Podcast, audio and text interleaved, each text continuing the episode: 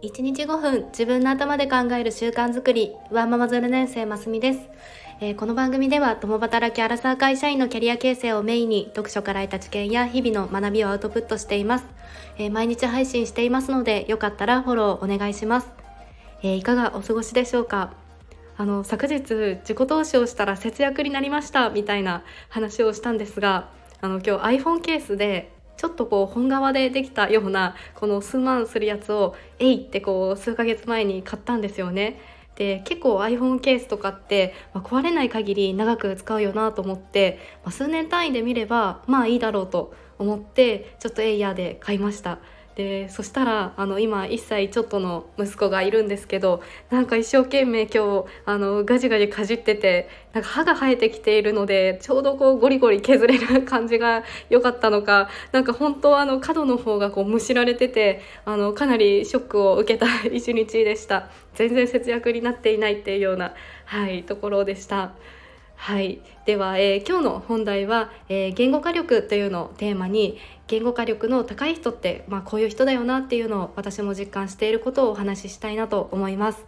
えー、あなたは会話する時や文章を書いている時とかって言葉がスッと出てくる方ですか？の私は意外とこう自分の言葉で話してみるとか反射的にこう的確な言葉で表現するのって結構難しいなともう本当に実感しています。で逆に「ああもうそうそれが言いたかったんだ」とかこうハッとするような言葉をの話されるような人を見るとああすごいなと思ってその言語化能力にすごく惹かれますね。はい言葉の引き出しを増やしたいなと常々思っています。で今日はあのショールームのあの前田さんの本の「メモの魔力」っていう本を昔読んでちょっと意識していることをお話ししたいなと思います。えー、このメモの魔力あのビジネス上ではかなり売れていたので読んだことがあるっていう方も多いかもしれません。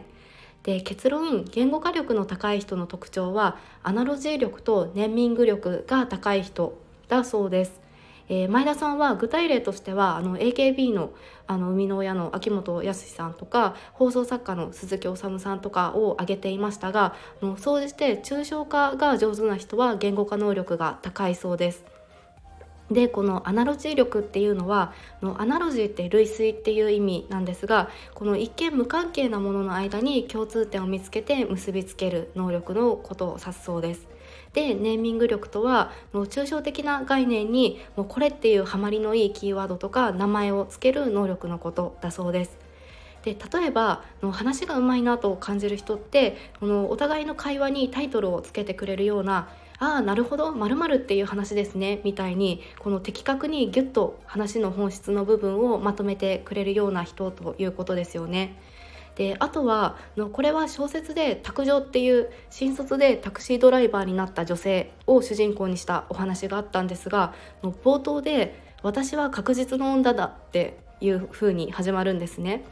でこれ間隔を空けるあの書くっていう字に「あの火」と書いて「確実の女」っていう風に言ってるんですがあの隔週でミーティングをするとかいうと2週間に1回っていう意味だと思うんですが確実なので2日に1回ということですね。でこれはタクシードライバーさんのシフトで朝8時から翌朝4時くらいまで乗ってでそのまま休みに入るシフトのことを例えているんですよね。なので2日に1回出勤するっていうことを確実の女だっていうふうに言っていてあのこれはまさに引き込まれる表現ですしネーミング力っていうかこの標語をつけるのがうまいなと思いました。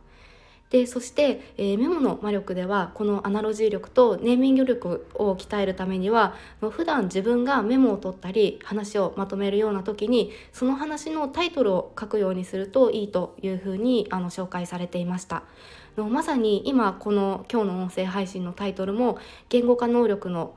言語化力の高い人の特徴っていう風にしているんですがまさにこの話のタイトルをつけるっていうことですよね。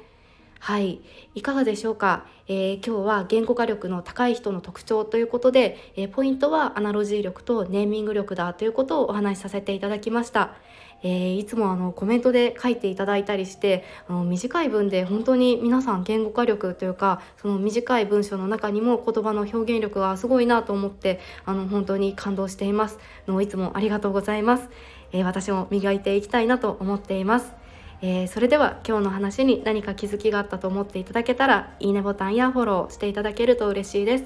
えー、お聴きくださり本当にありがとうございました。それではまた明日お会いしましょう。